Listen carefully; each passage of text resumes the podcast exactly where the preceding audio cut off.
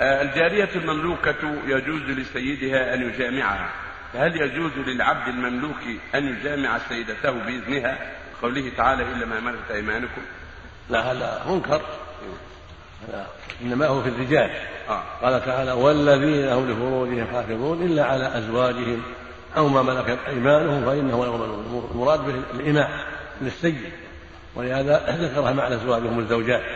فالسيد فالسيد له أن يتصل بزوجته الشرعية وبأمته الشرعية التي يملكها ملكا شرعيا إما بالسبي وإلا بالشراء من قوم قد توثق ملكهم لها.